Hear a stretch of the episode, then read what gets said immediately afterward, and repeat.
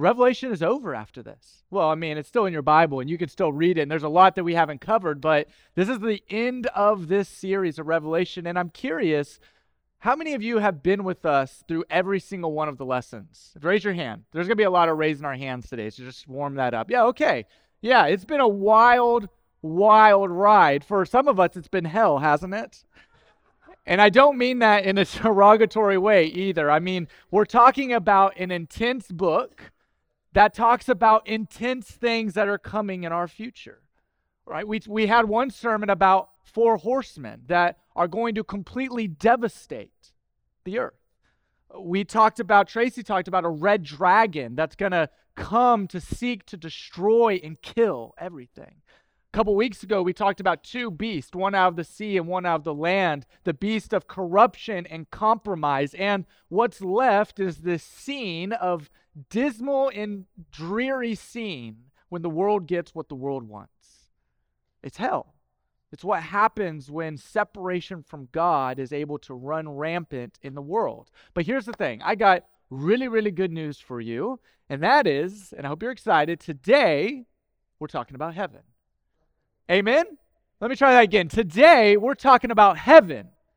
Amen right? We should be excited anytime we get to talk because guess what? That's how the book of Revelation ends. That's how the Bible ends. It's, it ends with this vision of what our eternal future is going to be. Now, chapters 21 and 22 are chock full of symbolism, just like any other book or any other chapter in the book of Revelation, but we're going to do our best to wade our way through this. So the angel is giving John this believer and follower of Jesus this wild vision of what the future holds.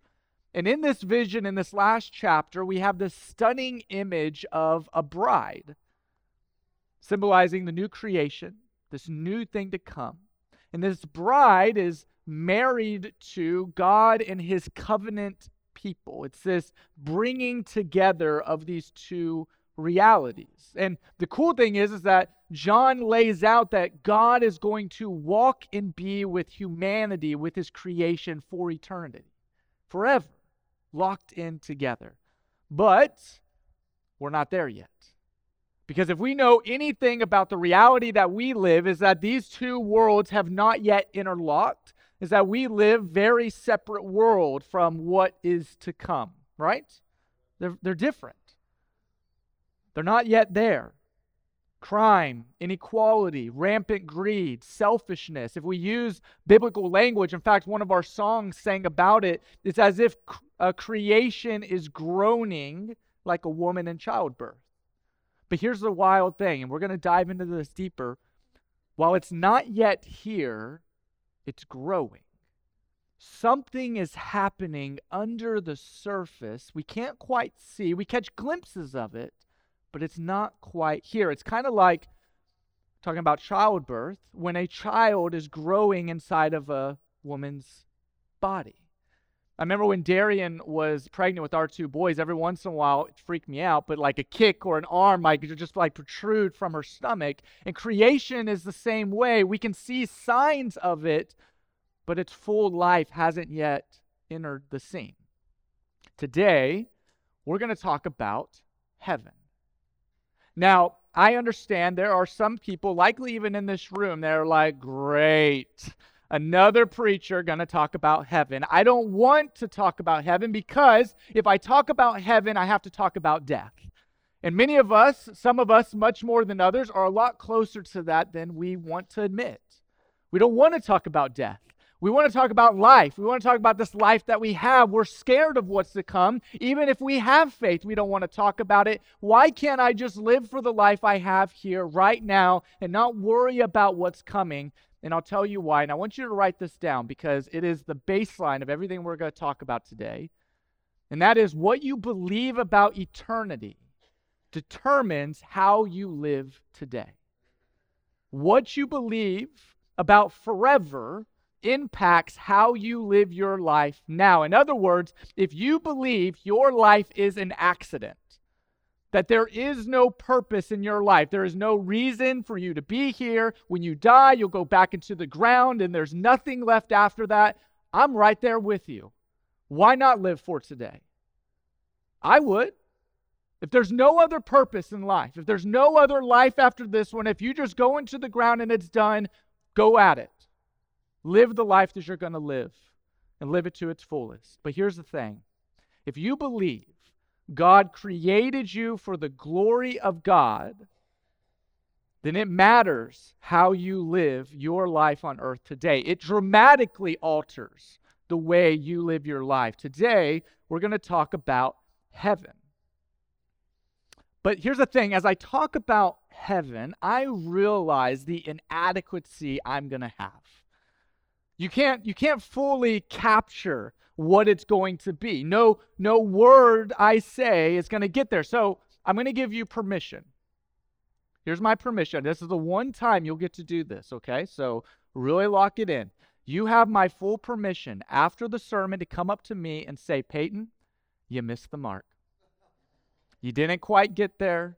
I was expecting it here. You came in right about here. You didn't get it quite there. And I'm going to fully agree with you because Paul has already predestined that for me. He said, No eye has seen, no ear has heard, no mind has imagined what God has prepared for those who love him. Yeah, now try preaching a sermon on heaven.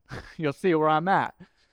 How do you talk about this? So, how about we start off by just going to God's word, allowing God in his word through the through John to tell us, to give us the imagery that we need today to conceptualize what's going to come then. We're going to use our teenagers to be the voice for us as we read through John. Let's watch this video. Then I saw a new heaven and a new earth, for the first heaven and the first earth had passed away and the sea was no more. And I saw the holy city, New Jerusalem, coming down out of heaven from God, prepared as a bride adorned for her husband. And I heard a loud voice from the throne saying, Behold, behold, behold, the dwelling place of God is with man. He will dwell with them, and they will be his people. And God himself will be with them as their God. He will wipe away every tear from their eyes, and death shall be no more. Neither shall there be mourning, nor crying, nor pain any more, for the former things have passed away. Then the angel showed me the river of the water of life, bright as crystal, flowing from the throne of God and of the Lamb through the middle of the street of the city. Also on either side of the river, the tree of life, with its twelve kinds of fruit, yielding its fruit each month. The leaves of the tree were for, for the healing of the nation. No longer will there be any accursed, but the throne of God and the, of the Lamb will be in it. His servants will worship him. They will see his face, and his name will be on their foreheads. And night will be no more. They will need no light of lamp or sun, for God will be their light, and they will reign forever and ever. Forever and ever. Forever and ever. Forever and ever. Forever and ever. All right. Let's give it up for our teenagers.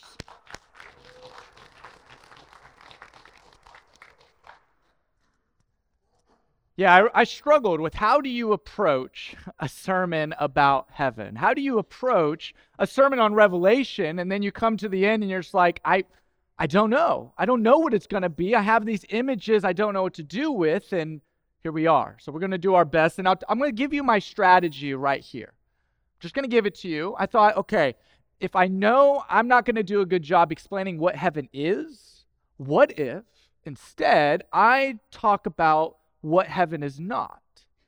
Because I think there are a lot of misconceptions about what we think heaven is, either adopted through tradition, through family, through culture, through our own reading. And what if I broke those down? Maybe, just maybe, some truth about heaven would come out. Because, you know, we all have those misconceptions. We think heaven, you know, I'm going to die and I'll go, and wherever it is, there's going to be fat, bald, naked baby angels floating around on clouds. And I'm going to be singing for 10,000 years. And we're going to sing verses 1, 2, and 4 because we never sing verse 3. We'll just skip verse 3. For all eternity, we'll skip verse 3 and we'll just sing 1, 2, and 4. And that's what heaven and that's what heaven's going to be. A lot of people have misconceptions. They don't understand what heaven is going to be like. So I want to show you those three lies and hope that truth, with the help of Revelation 21 and 22, will give us insight into what we're waiting for. Let's talk about this first lie. Lie number one heaven, whoa, no, where'd it go? There we go. Heaven will be boring.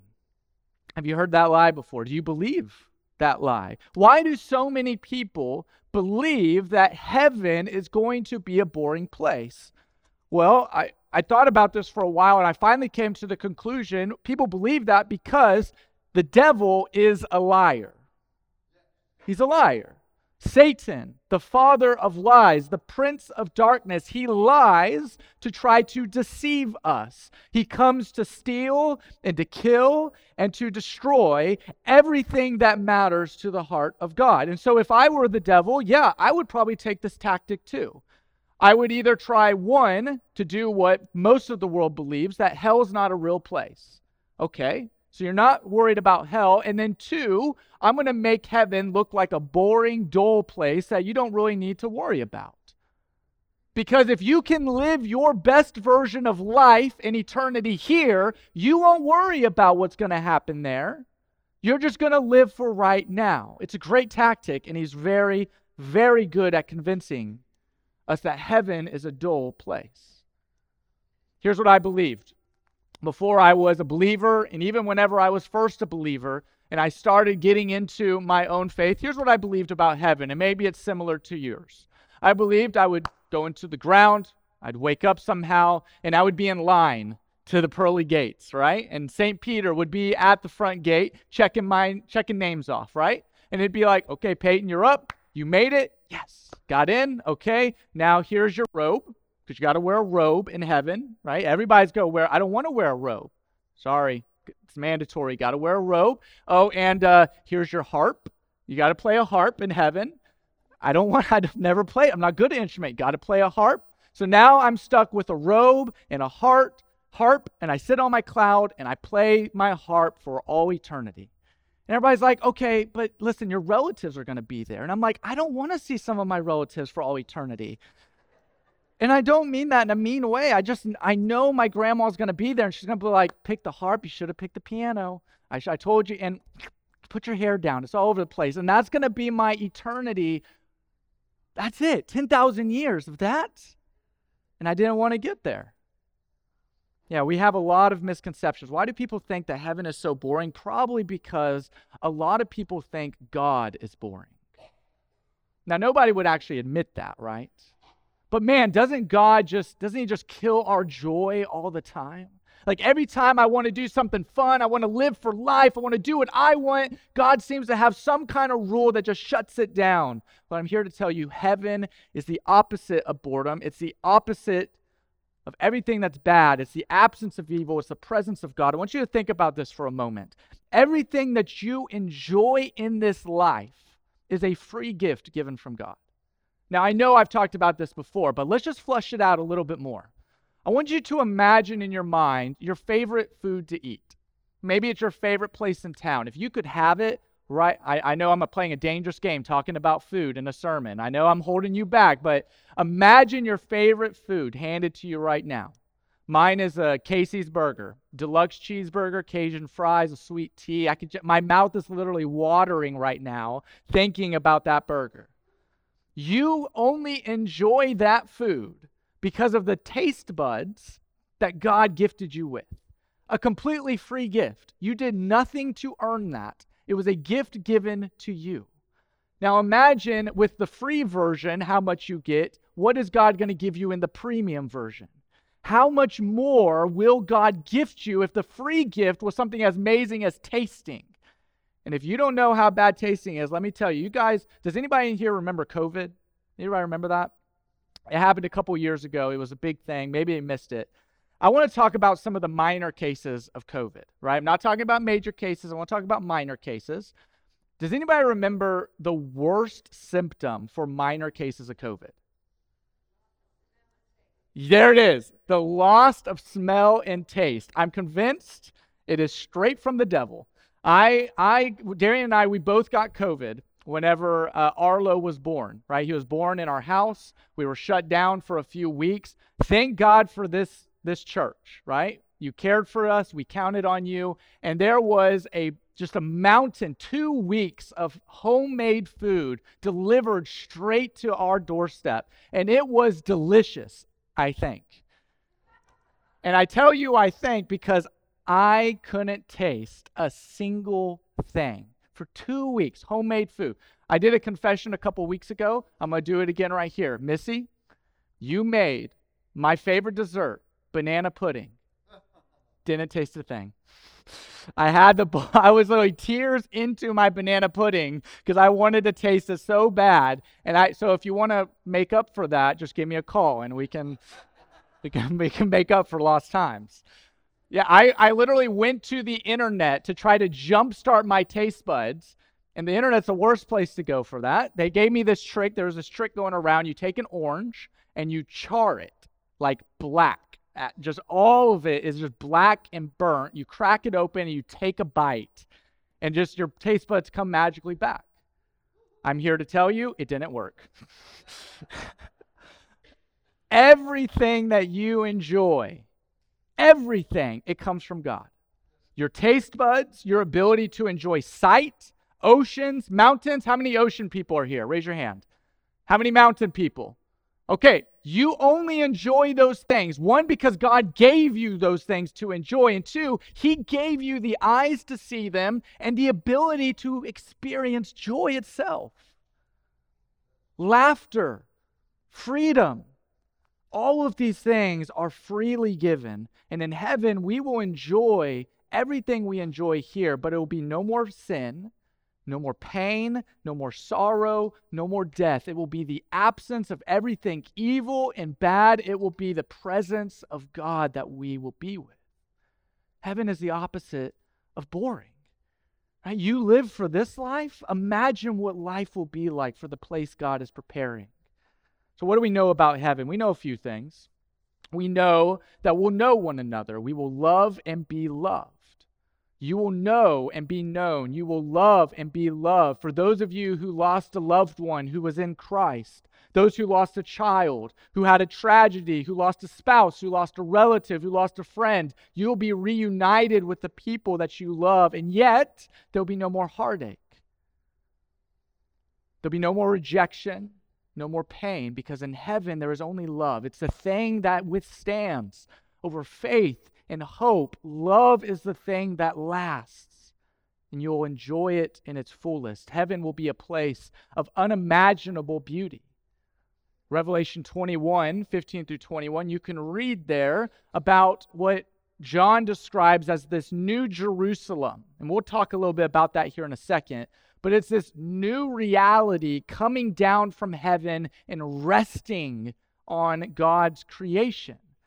And we've already talked about it. No eye has seen, no ear has heard, no mind has imagined the things that God has prepared for those who love Him, which implies there's going to be, I don't know, new colors, new sensations, new excitement. If you can't imagine it, then try to imagine it. Try to imagine the beauty that God has already given us. And what will it be like? In heaven, you will come face to face with Jesus himself.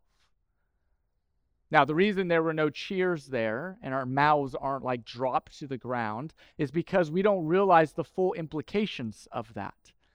You see, in the Old Testament, nobody was able to come face to face with God, the Creator, and live. like Moses at one point was like, Hey, God, can I see your glory? God's like, Oh, Moses, you can't handle my glory. I'll pass by, and that will have to be good enough. Right? We're talking about the Creator of the sun and the universe that the sun lives in. And you will get to come face to face with that being. Think about it you know, in the Old Testament, the New Testament, that they would literally tie a rope to the high priest's ankle. And here's why they did it. It's because once a year, the high priest would go into what's called the Holy of Holies. It's like inside, inside, inside the temple, right? God's house. And once a year, they might be able to come in the presence of God, but if they did, outskis. and they would have to pull that person out with that rope attached to their ankle. I mean, we're talking about the creator of all things that no man has ever come face to face with and lived. And you will come face to face with Jesus and realize that you never truly lived before that moment. That's what heaven will be like. Last one, you will have a new and perfect body, which I know someone needs in here needs to say amen to that. Amen. Revelation 21 3, look what it said. It said, Behold, I am making all things new. Now, we're going to talk about what that means for creation, but just let it sit with you for a second. When was the last time you received something new? Maybe it was a phone, maybe it was a house, maybe it was a child, maybe it was a job. Think about that moment, the excitement, the fascination, the way you protected that thing that you loved and you cared about. Not many of us remember what it was like when our body was in tip top shape right? It's usually about that time we're not thinking about those things, and then we spend the rest of our lives wishing our body was in tip top shape like it used to be. But it will be made new. Tracy, one day your back will no longer be in pain. Share, your migraines will no longer exist. Sandy, you won't be cold anymore. You just it won't it won't happen. Heaven is the absence of everything bad, everything painful, everything evil. It's the presence of everything good and holy. We sang about this, Revelation 21, 24 through 25. Look in your Bible real quick. Look what it says. Says, By its light will the nations walk, and the kings of the earth will bring their glory into it, and its gates will never be shut by day. And look at this, pay attention. And there will be no night there. It doesn't exist. In heaven, there will be no more death, no more pain, no more sorrow, no more sickness, no more fear, no more stress, no more depression, no more sleepless nights, no more anxiety. No more abuse, no more heartache, no more divorce, no more racism, no more injustice, no more violence, you won't have to go to the bathroom at 3 a.m. in the morning in heaven and stumble your way there and hit your knee. There'll be no more middle of the nights, no more bad breath, no more Mondays. Ladies, no more time of the month. Amen? There'll be no more. It'll be gone all of the glory of heaven will be cast down, will be sitting on top of God's creation forevermore. Men and women will experience the full presence of God's goodness. Whatever you can imagine about heaven, it's going to be better. It's going to be better. It's going to be better than any good thing that you experience on this earth. Boring? No, heaven's the opposite of boring. It's the absence of evil, it's the presence of God. Let's talk about lie number two. This one we have to work through a little bit. Let's take our time. Lie number two ditch the earth, focus on heaven. You see, where Satan whispers to non believers to think heaven is boring, he equally whispers to believers that the earth is worth leaving to burn. Just ditch it, burn, get out of here. But John's vision in Revelation 21 and 22 is far grander and more restorative. If you look, John describes seeing all the nations there. They're working, they're cultivating this garden like Adam and Eve were in the Garden of Eden, right? And John's vision is that one day humanity will be restored to co rulers over God's creation. Well, if humanity is going to be ruling with God over creation, what needs to be there? Creation the thing that God made in the beginning, and He said, This thing is good. We're not talking about a casting us away to some far off land. Heaven is a stepping forward into a new Jerusalem that is brought to us. If you look at the beginning of uh, 21, John starts this heavenly vision by describing new creation as a bride a marriage between heaven and earth, these two realities interlocked and brought together, like Eden was in the beginning, like Jacob in the stairwell to heaven was. We've seen this imagery throughout, and he uses this language, the new Jerusalem. Why that language? Why Jerusalem? Why new? What it's actually extremely symbolic. Language matters. Jerusalem itself is an extremely powerful image for John. Why? What is Jerusalem? Well, it's the first and the only city where God resided in a permanent holy house. This is God's house. This is his temple. This is his place. It's the first city where kings worship the true creator. It's Jerusalem. Here it is. Jerusalem is at the heart of the Israelites' promised land. In fact, Jerusalem itself is the ultimate promised land. I mean, this is the place, but the old Jerusalem was corrupted it was dishonored by most of Israel's kings. And the same is true if we take a step back. The same is true for the rest of the world, too.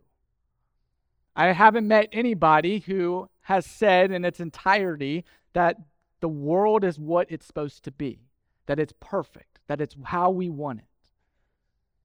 And the reality is that we are both victims and culprits of the depravity that exists here. So, if the old isn't working, we need something new a new world, a new Jerusalem that's not built by human hands, but that God puts together. And if you pay attention to Revelation 22, you'll notice there is no new temple in this new creation. Why? Why don't we need a temple in this new creation? Because God's presence no longer needs to sit in a house. It's now going to be spread, and the Holy of Holies will be throughout all creation. Whew. Okay. Some of you are sitting here thinking, listen, Peyton, that was poetic. That was abstract. It sounds great. But what? what are you saying? I don't know if I've grasped you yet. Like, I asked the question, what's going to happen to me after I die? And you I feel like you haven't answered that yet. So let me just shoot straight with you. People like whenever I shoot straight, cut off all the fluff. So here we go. I haven't given you an answer to that question because it's the wrong question to ask. Where do I go after I die? Because here's the thing no passage in your Bible in the original language has the phrase going to heaven when it comes to after you die. That idea, that phrase doesn't exist anywhere in the Bible. That phrase, go to heaven, doesn't appear in all of the Old Testament. It doesn't appear in all the New Testament when it comes to death. So, if the Bible doesn't talk about that, what do we do? Now, I'm not saying that the Bible doesn't address what happens to God's people after they die. The Bible has a lot to say about that. But the idea of going to is not in the biblical author's mindset. Escapism is the lie. Let me say it again escapism is a lie. We cannot take our eyes off of here to focus about what will happen then, because what happens then is a renewed version of what is happening here. And we are contributing to that restoration. I mean, Jesus, whenever the disciples asked, What prayer should we pray? If we're going to just send something on repeat for the rest of our lives, what should it be? And he gave them the Lord's Prayer Our Father in heaven, hallowed be your name, your kingdom come, your will be done on earth as it is in heaven. And when Jesus returned from the grave, he was like he was before. I mean, he was different, but he was the same. It's like this weird hybrid mode of Jesus, right? He could eat and drink and smile and laugh and be with people. They recognized him, but then he was also transcendent. Now, pause. The point here is for us not to know, the point here is not, our point, our purpose is not to know everything that's going to happen in new creation. That's not the purpose of the sermon. It's not the purpose of Revelation. It's like trying to explain what a hamburger like is for an unborn child. That child has no idea. If they could rationalize, there's no way you could explain a cheeseburger to an unborn child. They have no conception. They just have to experience it. And one day, you'll just have to experience it to fully know what it's like. So, what is our task? What is the task of the sermon? What's the task for humanity? It's very simple to set our eyes on the restoration task. That's our responsibility. We are workers in the garden today, not later, today. We are tilling the soil, we are pruning the vines today in the hopes that one day all of creation will be like the Garden of Eden again. It will blanket all of creation. But until that day comes, we don't set our eyes here and leave here. We lock in. We lock into the creation and we await when all of it will be renewed just like us. That was lie number two. Let's talk about lie number three and we'll finish out here. Lie number three is that most people are going to heaven anyway. All around the world today, many people wrongly believe that most people will get to heaven. It doesn't matter what I do, it doesn't matter how I live, it doesn't matter what I believe. I'm if I'm a good person, I'm going to make it, right? Because good people go to heaven, right? I mean, I'm a good person. I feel like I'm a good husband. I haven't killed anybody. And if I did, they probably deserved it. I'm not a drug dealer. I haven't abused anybody. I'm not a bad person. Heaven has to be my default destination, right? No. No. We have to pay attention to what Jesus says. We have to take it extremely seriously. He says, Broad is the road and wide is the path that leads to destruction. And narrow is the road, and small is the gate that leads to life. And few people are on that road. The truth is, good people don't go to heaven. So who does? Forgiven people go to heaven when they die. Forgiven people. Forgiven by the grace of Jesus. Now, I want you to feel the power of God's word today. I want you to open your mind and your heart to allow it to stir you and to shake you. And so I'm going to ask everybody to stand up with me right now. And we're going to we're going to close out talking about Romans chapter 3 tw- chapter 3 verses 23 through 25. And every once in a while I'm going to I'm going to get some participation here. But the question is how do we get to heaven? Who are these people? Well, we need to figure out who's at risk here, who has sinned. So everybody has sinned and is far away from God's saving presence. Does that include me? Yeah, does that include you? Absolutely. All have sinned. All fall short of God's glorious standard, for everybody has sinned. We are not good people. How many of you have ever told a lie? Raise your hand. To, raise, you told a lie. Raise your hand. Okay, if someone around you is not raising their hand, put them up, put them up. If someone around you is not raising their hand, I want you to turn to them and say, liar, liar, pants on fire. Go ahead. Yeah. Everybody has told a lie. Put your hands down. Perfect. Okay, now let's get personal. How many of you, I'm going to ask you to raise your hand, how many of you, you believe you know God? You know Jesus, that you are confident that you have been forgiven, bought with the blood of Jesus, you have been baptized, and your, your sins have been washed away by his blood, and you can confidently say, Yes, I have been forgiven. Put your hands up. Put them up high. Put them up. Okay, keep them up, please. If you do not have your hand up right now, it is okay. It is okay.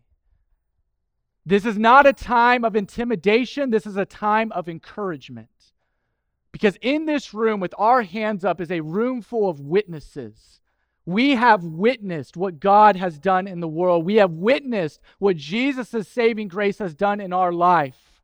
And we are ready to sit, to talk, to tell you about what Jesus has done in our life so that he can do something more in your life. You have witnesses around you. Put your hands down. If you ever truly understand the holiness of God, you become acutely aware of the sinfulness of mankind. We are not good. We fall short of God's standards. Everybody has sinned and is far away from God's saving presence.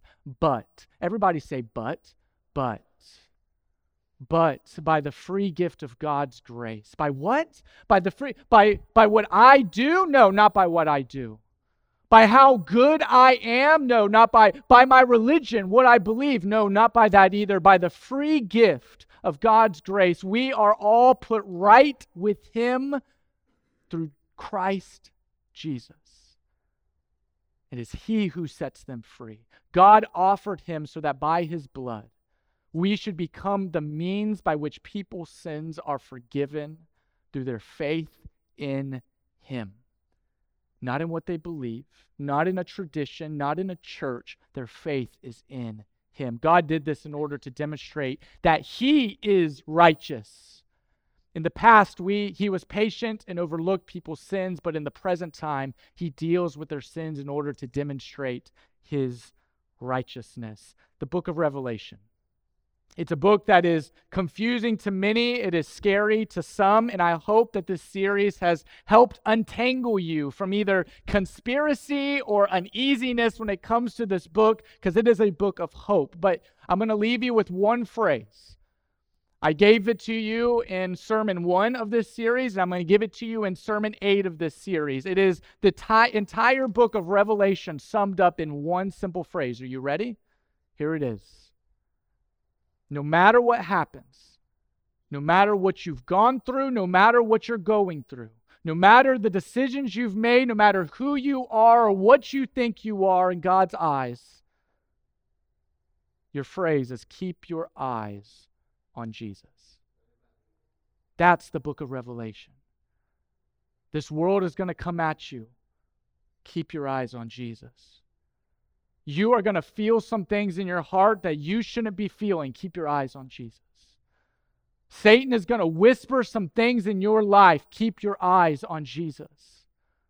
Death is going to knock on your doorstep and it's going to knock louder than you wish you ever heard. Keep your eyes locked on Jesus. The world is going to pull you in ways that any way it can get you, it's going to buy your soul. Keep your eyes on Jesus. It's going to try to get you to compromise. It's going to corrupt you from the inside out. It'll start with political powers, it'll go down to barber chairs if you were here a couple weeks. Keep your eyes on Jesus. And whatever you do, keep your eyes on Jesus. Let's pray.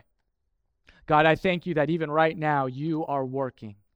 Holy Spirit, stir within us. Help us to understand that this this world is a dark place and it needs restoration. But this world is only a reflection of the darkness that's in my own heart. God, help us recognize that help us recognize that we what we see now, these things in front of us, they, they don't last. Help us live for what will last forever. Move us, God. Shake us. Give us a heart that breaks for what breaks your heart. Give us a heart that leaps for joy, God, for the things that, leap, that you leap for joy. God, give us eyes to see the people in need that you have called us to meet those needs. Give us your love. Give us your urgency in our life to do what you have created us to do. Created by God for God's glory to dwell with Him forever. Give us that urgency. And God, more, more than anything, help us keep our eyes locked on Jesus. And the body of Christ, God's church said, Amen.